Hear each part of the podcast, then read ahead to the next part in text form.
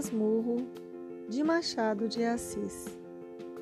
Capítulo 34 Sou homem. Ouvimos passos no corredor. Era Dona Fortunata.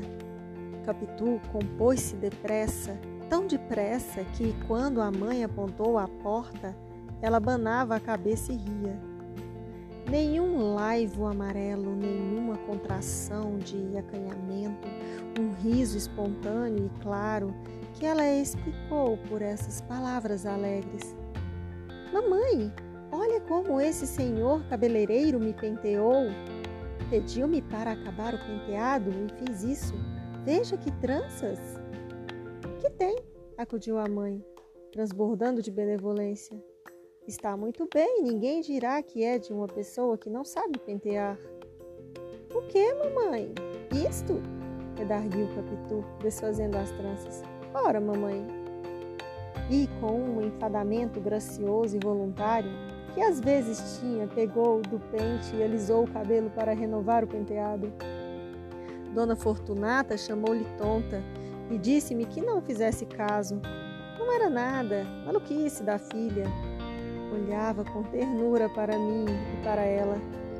Depois, parece que desconfiou, vendo-me calado, enfiado, cozido à parede. Achou talvez que houvera entre nós algo mais que penteado. E sorriu, por dissimulação.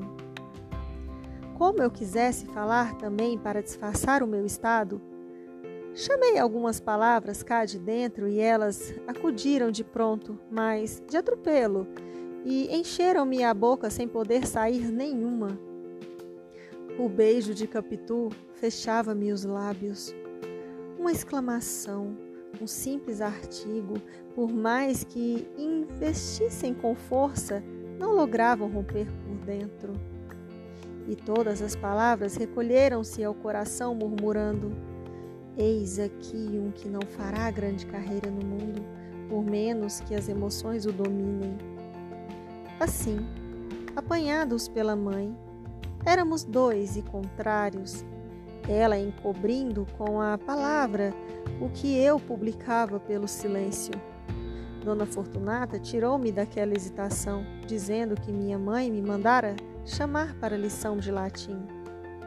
O padre Cabral estava à minha espera era uma saída. Despedi-me e enfiei pelo corredor. Andando, ouvi que a mãe censurava as maneiras da filha, mas a filha não dizia nada. Corri ao meu quarto. Peguei dos livros, mas não passei a sala da lição. Sentei-me na cama, recordando o penteado e o resto. Tinha estremeções, tinha uns esquecimentos em que perdia consciência de mim e das coisas que me rodeavam, para viver não sei onde nem como, e tornava a mim.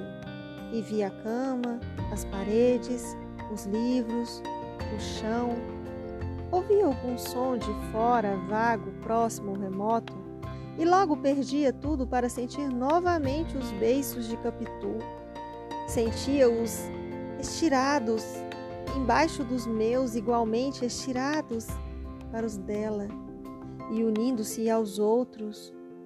De repente, sem querer, sem pensar, saiu-me da boca essa palavra de orgulho: Sou homem.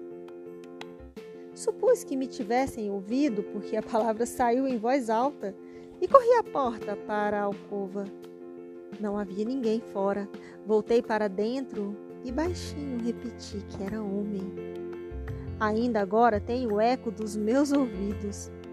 E gosto que isso me deu um gosto enorme. Colombo não o teve maior, descobrindo a América, e perdoai a banalidade em favor do cabimento. Com efeito, há em cada adolescente um mundo encoberto, um almirante e um sol de outubro. Fiz outros achados mais tarde, nenhum me deslumbrou tanto. A denúncia de José Dias alvoraçava-me. A lição do velho coqueiro também. A vista dos nossos nomes abertos por ela no muro do quintal deu-me grande abalo. como vistes. Nada disso valeu a sensação do beijo. Podiam ser mentira ou ilusão.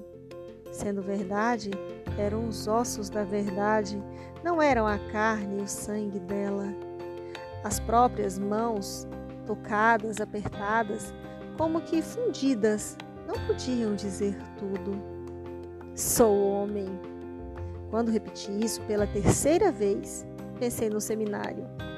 Mas como pensa em perigo que passou, um mal abortado, um pesadelo extinto? Todos os meus nervos me disseram que homens não são padres. O sangue era da mesma opinião.